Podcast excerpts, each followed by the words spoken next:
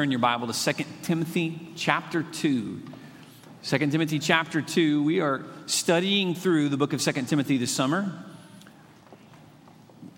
We refer to this sermon series as Finish Strong. We're looking at lessons related to enduring for the sake of the gospel. And even in this particular passage this morning, we're going to see that we may endure really because of the gospel. We may endure all that we face in this life because our hope is fixed on Jesus, who is the very, the very one who conquered sin and death on our behalf. So we'll be studying 2 Timothy chapter 2, beginning in verse 8 together in just a moment. I read something this week that has really stuck with me. It's, it's been a, a thought that I have uh, meditated on, that I have that I have given much thought to this week. This past Monday, of course, was Memorial Day, and on Memorial Day, I had the privilege of participating in the community's uh, memorial service that takes place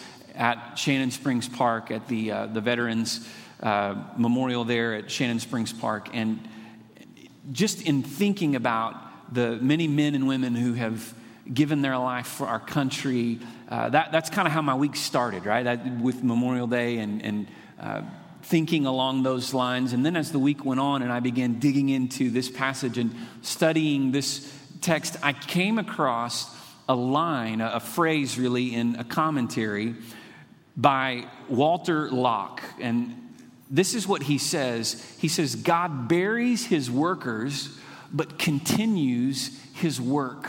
And, and the picture here is this is that the work, the mission of God continues. And we endure through life and we go through, we, we press on and persevere through hardship and the things that we face. And ultimately, we, we finish life's journey. Ultimately, we reach a point where our time on this earth is finished. And at that point, we enter into the joy of our reward that we get to spend eternity with Christ, our Savior. In the meantime, in that moment that takes place between here and and then we know that we're going to face hardship, we're going to face struggle and trial, and yet we're called to persevere and endure in light of our hardships, knowing, knowing ultimately that Jesus is our reward. May we do that in such a way that our lives are, are, are a testimony to his greatness and his glory, that, that the, the witness of of, of our words, but also even just the testimony of the way that we live would point others to Jesus. And so all that has been just stirring in my heart this week as I've been thinking on this text and studying this text. And my prayer for my own life has been God, would you use me for your kingdom? Would you use me for your glory? That the testimony of my life might be one that points others to Jesus. And I pray that as we study and dig into this text today, you will walk away with that same conviction burning in your heart that God would use your life, that He would use your witness to point others to Jesus. That was certainly the burden of Paul's heart and his life. And you see that in the in, in, in, the very spirit of what he writes to Timothy in 2 Timothy. The 2 Timothy, we believe to be the last of Paul's writings, certainly the last in terms of what we have in the New Testament at the very least. And in this letter to Timothy, we find this, this spirit of, of, of, of Paul. In a sense, he's, he's at peace with what he knows to be inevitably coming. He believes that his death is imminent at the end of his life is, is soon to follow. And in, in, in spite of that, he takes great courage in the hope that is his because of Jesus. And he's pressing Timothy that he would continue the work, continue the ministry, continue living in light of this mission and this call in Christ. I hope that as we study through this, that you and I will, that it'll rub off on us in a sense as well. That the very heart of what Paul is writing to Timothy will, will move us and inspire us as well, that we might live in a similar manner, that our lives would point the way to Jesus. And so, with all that as, the, uh, as, as our, our, our, foundation, let's jump into this passage this morning and read together 2 Timothy chapter 2, beginning in verse 8, all the way through verse 13. Remember Jesus Christ, Paul writes, risen from the dead, the offspring of David, as preached in my gospel, for which I'm suffering, bound with chains as a criminal. But the word of God is not bound. Therefore, I endure everything for the sake of the elect, that they also may obtain the salvation that is in Christ Jesus with eternal glory. The saying is trustworthy. For if we have died with him, we will also live with him. If we endure, we will also reign with him. If we deny him, he also will deny us. If we are faithless, he remains faithful, for he cannot deny himself. So Paul writes here to Timothy and he encourages him to remember Jesus, to remember Jesus Christ, risen from the dead, the offspring of David, is preached in this gospel. Remembering Jesus prepares us for a life of perseverance. When we remember Jesus, when we reflect on Jesus, it prepares us to endure for the sake of the gospel that we may finish strong in the race that we run in this life. And so, with that in mind, let's look specifically at the instructions that Paul gives to Timothy. Paul, in his letters, often writes in such a way that he is that he is giving instruction. He's, he's providing a series of imperatives or commands, instructions for his readers to follow. And even in this text, I, I, see three particular instructions that Paul is giving to Timothy in these verses. The first is that he would remember Jesus Christ. The very opening words to verse 8 remember Jesus Christ. Now, the word remember there is important because when Paul writes that Timothy is to remember Jesus, he's not strictly speaking in terms of just recalling a memory the way that we think of, you know, when we think of remember something, we're, we're, we think of bringing to mind something that has happened in the past. And of course, that's what remembering means. But there's a greater weight to this verb, this word remember. He's talking about not just reflecting on or thinking on, but we might well say that what he's telling Timothy to do is to dwell on Jesus Christ to keep Jesus at the center of his thoughts, at the center of his mind, even at the center of his life, that Jesus would be the motivation for how Timothy was to minister in light of the gospel. That Jesus would be the motivation that would drive Timothy as he was to endure even suffering for the sake of the gospel, just as Paul says, I have endured. I'm enduring now. Even as I'm writing this, I'm bound in chains like I were a criminal. And yet I endure all things for the sake of the gospel because the word of God is not bound, because there's power in the word. And so he tells Timothy, remember Jesus, dwell on Jesus, keep your attention and your focus on Jesus. I think of the words to the song, Turn Your Eyes Upon Jesus. Turn your eyes upon Jesus. Look full in his wonderful face, and the things of earth will grow strangely dim in the light of his glory and grace. As we focus on Jesus, the things of this world seem to fade into the background. The problems of this life pale in comparison to the glory of our risen Savior there are two specific things that he encourages Timothy to think on here as he remembers Jesus. Two specific elements of Jesus that he notes, and these are of importance for us as well because they point us to the very heart of the gospel.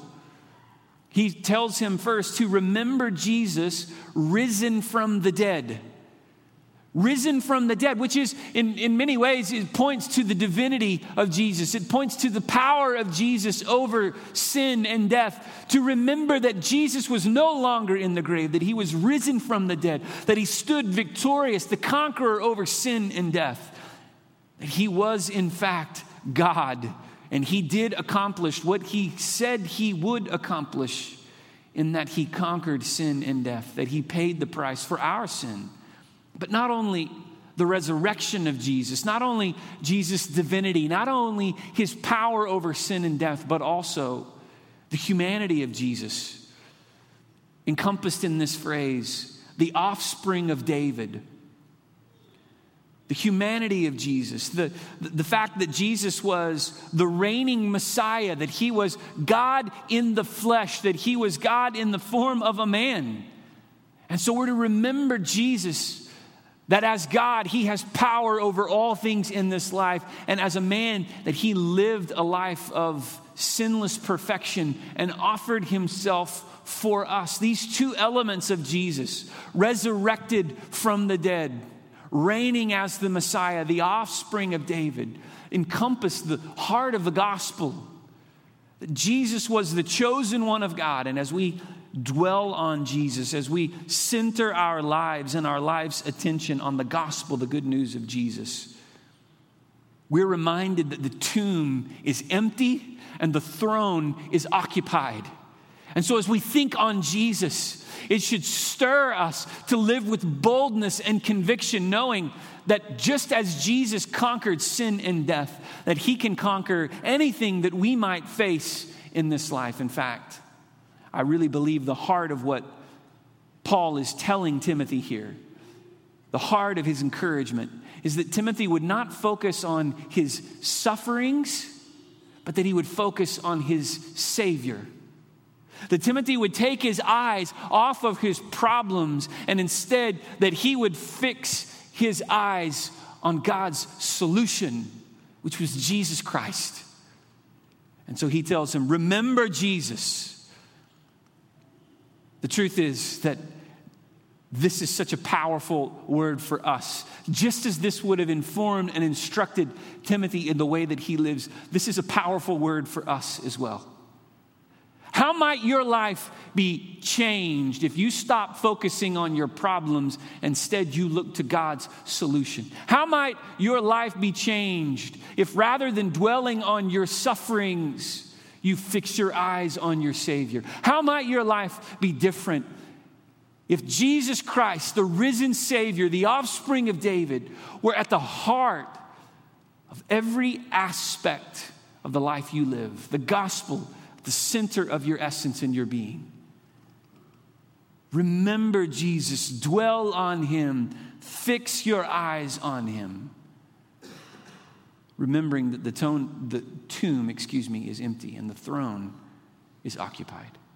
Secondly, he instructs Timothy to endure hardship. Not only is Timothy to remember Jesus Christ, but he is to endure hardship. He writes about the chains that he is bound in. But then he says this powerful statement at the end of verse 9 But the word of God is not bound. Therefore, I endure everything for the sake of the elect, that they may also obtain salvation that is in Christ Jesus with eternal glory.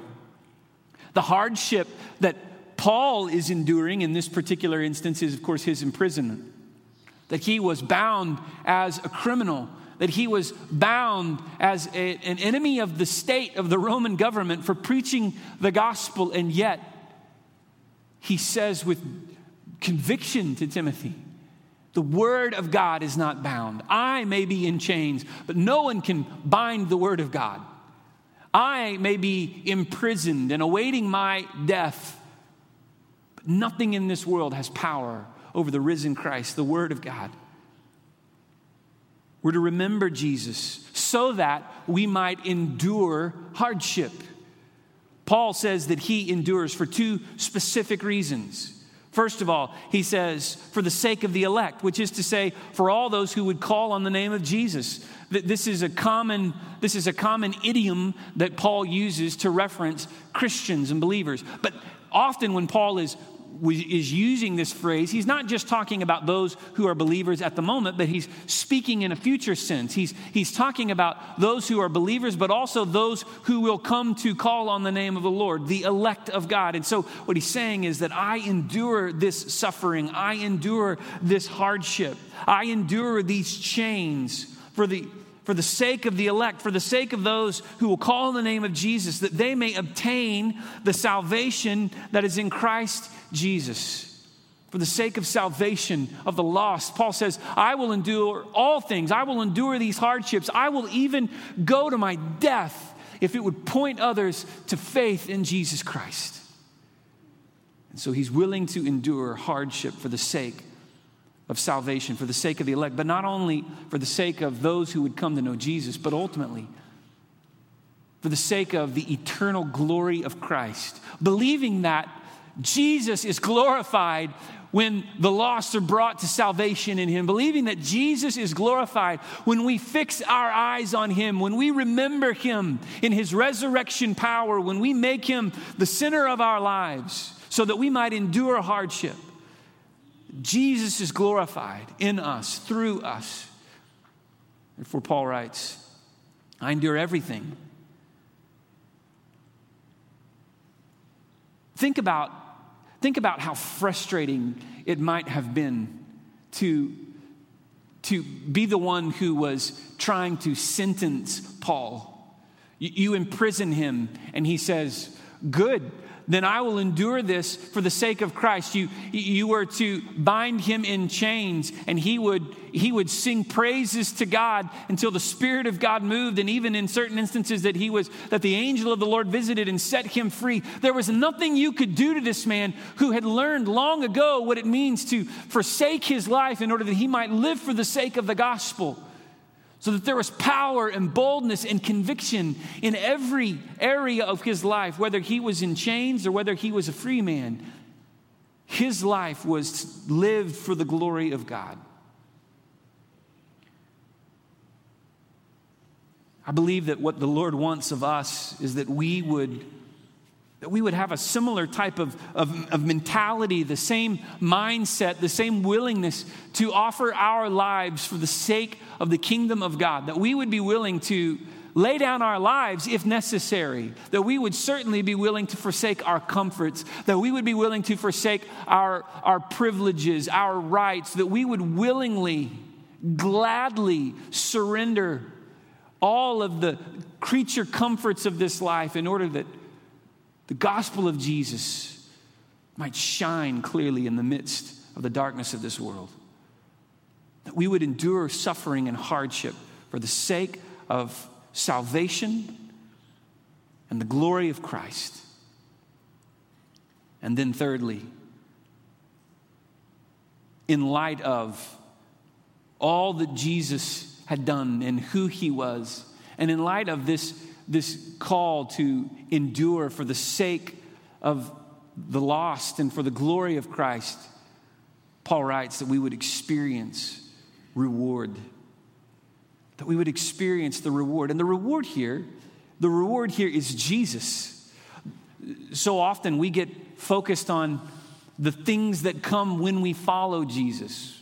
We make the focus perhaps eternal life, forgiveness of sin, the resurrection power, the overcoming power that, that Jesus has. And if we're not careful, we make, we make the focus of our Christian life and Christian living not Jesus himself, but all the things that we gain when we trust Jesus, when we follow Jesus. And this is Paul's urgent reminder to Timothy that he would not focus on all the benefits of knowing Jesus, but that instead his focus, his central life ambition would be to know Jesus, not to experience the goodness that comes with Jesus, but Jesus Himself.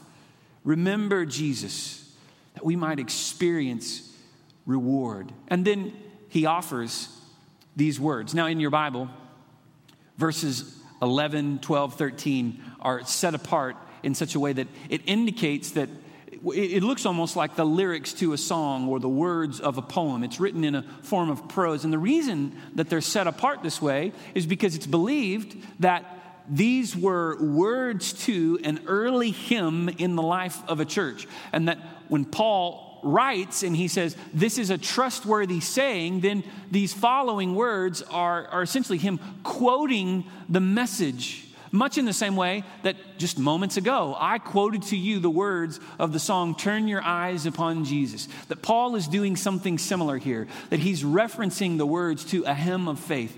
This is something that Paul does often in the pastoral epistles. In fact, there are numerous times in 1 Timothy chapter 1 verse 15, Paul does this. He talks about a trustworthy saying. In chapter 3 verse 1, in chapter 4 verse 9 of 1 Timothy as well, also here 2 timothy chapter 2 verse 11 and then again in titus in the book of titus chapter 3 verse 8 there's this pattern this formula that paul writes. This is a trustworthy saying and worthy of acceptance. He will often tag that phrase in as well. And, and what he's doing is he's referencing he's referencing common preaching common teaching common common theological language of his day to say just as we sing these words, just as we focus on these words, we ought to remember that the heart, the spirit behind them is true as well. And then he says, if we have died with him, we will also live with him. Now, though he's not directly quoting from Romans chapter 6, there's a strong link and a strong tie to Romans chapter 6 that we'll read together in just a moment. Romans chapter 6, verses 5 through 11. I, I want to read that together, but let's keep going and, and work through this hymn first. If we have died with him, we will also live with him. If we endure, as he's already encouraged Timothy to endure for the sake of the elect, the sake of the glory of Christ, if we endure, we will also reign with him. So the first two phrases, the first two lines are in the positive. If we have died with him, we will live with him. If we endure, we will reign with him. And then the following two, the final two phrases are in the negative. If we deny him, he also will deny us. Echoes the words of Jesus to his disciples If you confess me before men, I will confess you before the Father. If you deny me before men, I will deny you before the Father. And if we are faithless, he goes on to say, he remains faithful, for he cannot deny himself. John Stott, in his commentary on this passage, writes this about the faithfulness of God and the power of God. Stott writes, God's omnipotence, that is to say, the, that God has power, uh, ultimate power, power over all things. God's omnipotence is the freedom and the power to do absolutely anything He chooses to do. But He chooses only to do good, only to work according to the perfection of His character and His will. God can do everything consistent with being Himself. The one and only thing He cannot do, because He will not, is to deny Himself or act contrary to Himself. So God remains forever Himself, the same God of mercy and justice, fulfilling His promises, giving us life if we die with Christ, and a kingdom if we endure, but denying us if we deny Him, just as He warned, because He cannot deny himself. God has power over all things. He can do anything, but the thing that he chooses not to do, Stott says, because it's inconsistent with his own character and his nature, would be to deny himself, which is to say this God will be the same forever. He will be consistent. He will endure through all things. He will, he will perfectly persevere. And so the call for us to persevere in every way, we need to understand that as, as a call to imitate the very character of God, to follow the heart of God, to, to glorify God by trying to imitate Christ, that our lives might be spent for His sake and His glory. And even when we stumble and fall, even when we fail, and we do, and we will, still God will remain ever faithful and true because He cannot deny Himself. So we're to live in this power that we might experience his reward. Remembering Jesus enables us to endure hardship in this life in order that we might experience the reward, which is Jesus.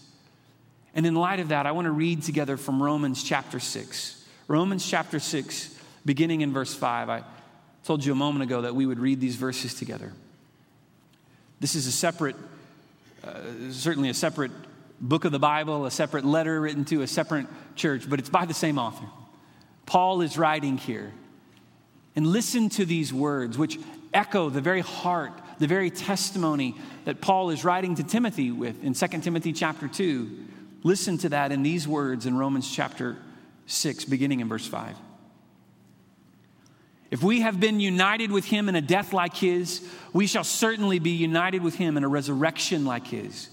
We know that our old self was crucified with him in order that the body of sin might be brought to nothing, so that we would no longer be enslaved to sin.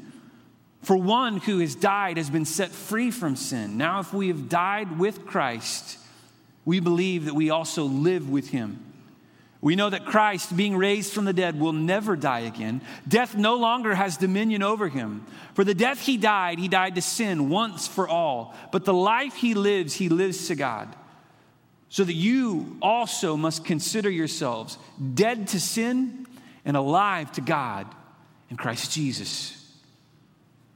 When we remember Jesus, in order that we will endure hardship and experience the reward, then we live in this resurrection power of Christ. As Paul writes, that we would consider ourselves dead to sin, but alive to God in Jesus.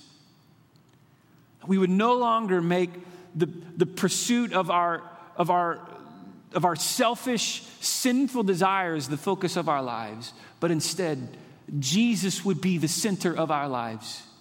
That we would fix our eyes on him, that we would make him the central focus, the central essence of who we are, that we would remember Jesus, dwell on Jesus, think on him by making him the very center of our lives, so that we might endure hardship for the sake of the elect, for the sake of the lost, for the sake of those who would come to Christ, for the glory of God in Jesus, and we would experience the fullness of God's reward. If we have died with him, we will also reign with him. If we endure with him, we will, we will see his power at work in our lives. May we be a people who are dead to sin and alive in Jesus. This morning, in a moment, we're going to have a, a time of invitation, a time of response. And in our time of response today, I wonder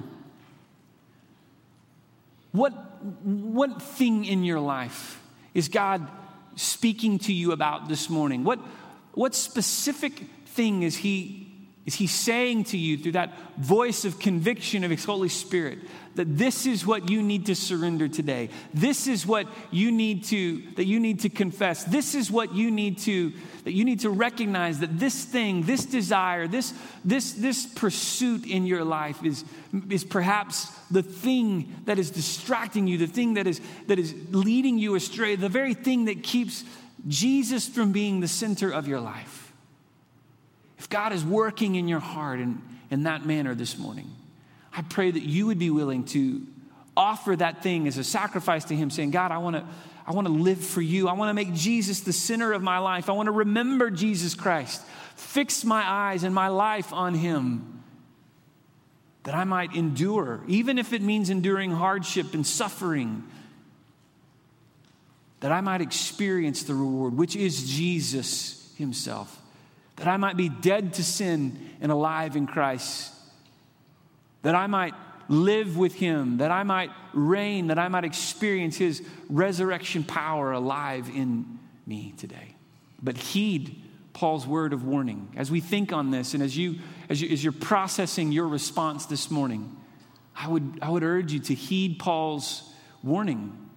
If you deny him, he will deny you, which is just a very pointed way of saying that if you, if you do not heed his conviction, if you do not obey, then we are guilty of denying him. And when we deny him, he would deny us. Not because he is faithless to us, but because he is ever faithful to himself. So, may we live for him today by making him the center of our lives.